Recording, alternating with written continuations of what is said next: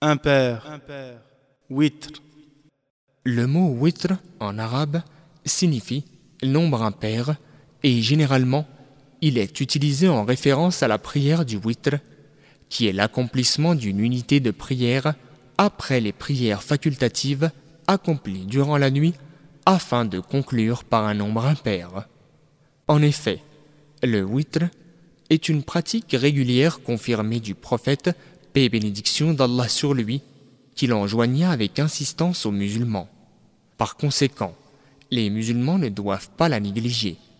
Le prophète, paix bénédiction d'Allah sur lui, a dit Les prières facultatives de la nuit doivent être accomplies deux par deux. Et si vous craignez l'arrivée de l'aube, alors concluez par une raka'a afin d'avoir prié un nombre impair. Rapporté par El-Bukhari.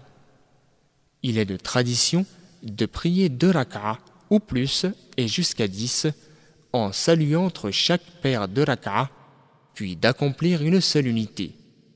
Le temps du witr commence après la prière du Isha et se termine juste avant l'aube.